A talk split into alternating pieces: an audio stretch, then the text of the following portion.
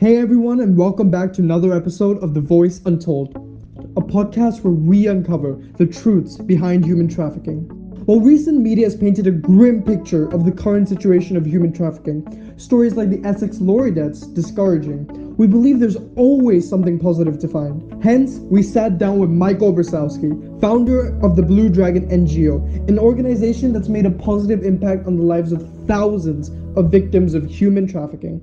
So let's begin with asking you a bit about your organization. Could you provide us with a summary of what you actually do? Sure. In simple terms, we rescue kids in crisis. And that crisis might be homelessness or living in extreme poverty, but it may also be living in slavery. Uh, and, and so we rescue young people who have been enslaved we know that there's a lot that goes into this. It's not a singular or very simple process. Talk us through some of your initiatives, some of your projects that you've been pursuing in order to achieve this goal. On the ground level, we look for for people who are in slavery. We receive calls for help. We we send people to get them home, and then we carry on working with them until they've healed, until they've returned to school or, or education or jobs. Uh, and we also have to make sure that their traffickers are prosecuted and imprisoned. Now, while we're doing that, we also have an opportunity to look at the legal framework in Vietnam and see how can that be improved?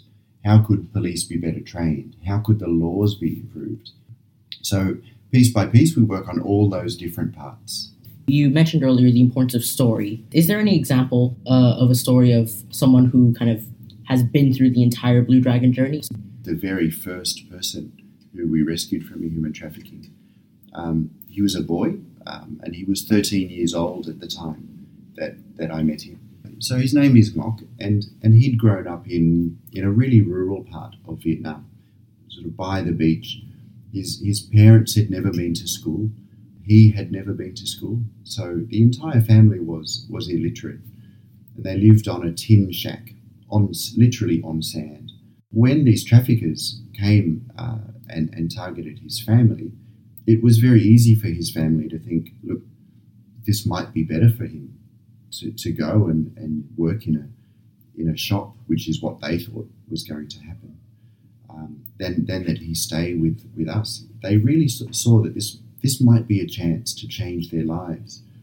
So they let their son go, and he was taken to Ho Chi Minh City in the south of Vietnam, uh, where instead of working in a shop, which is what they'd been told, he was put to work on the streets selling flowers.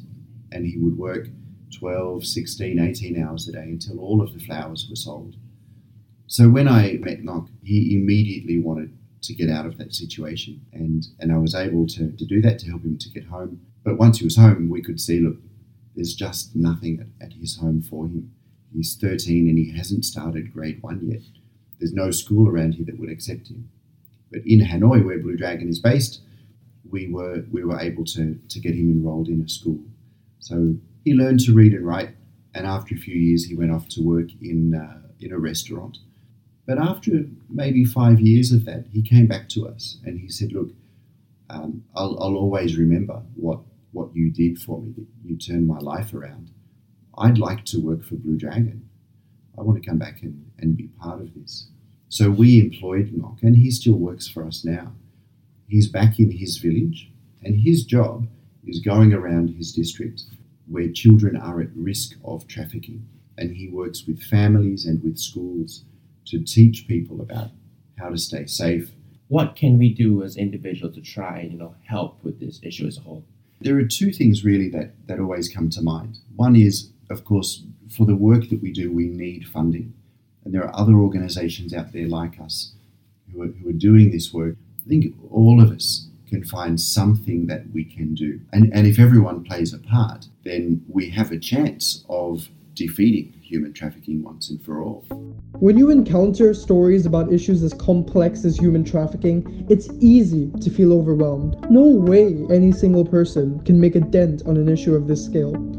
Yet, the Blue Dragon NGO started off with a single person, determined to create change. As Michael himself points out, everyone has a part to play, and all it requires is a little time and effort from each of us. Thank you for listening, and catch us on the next episode of The Voice Untold.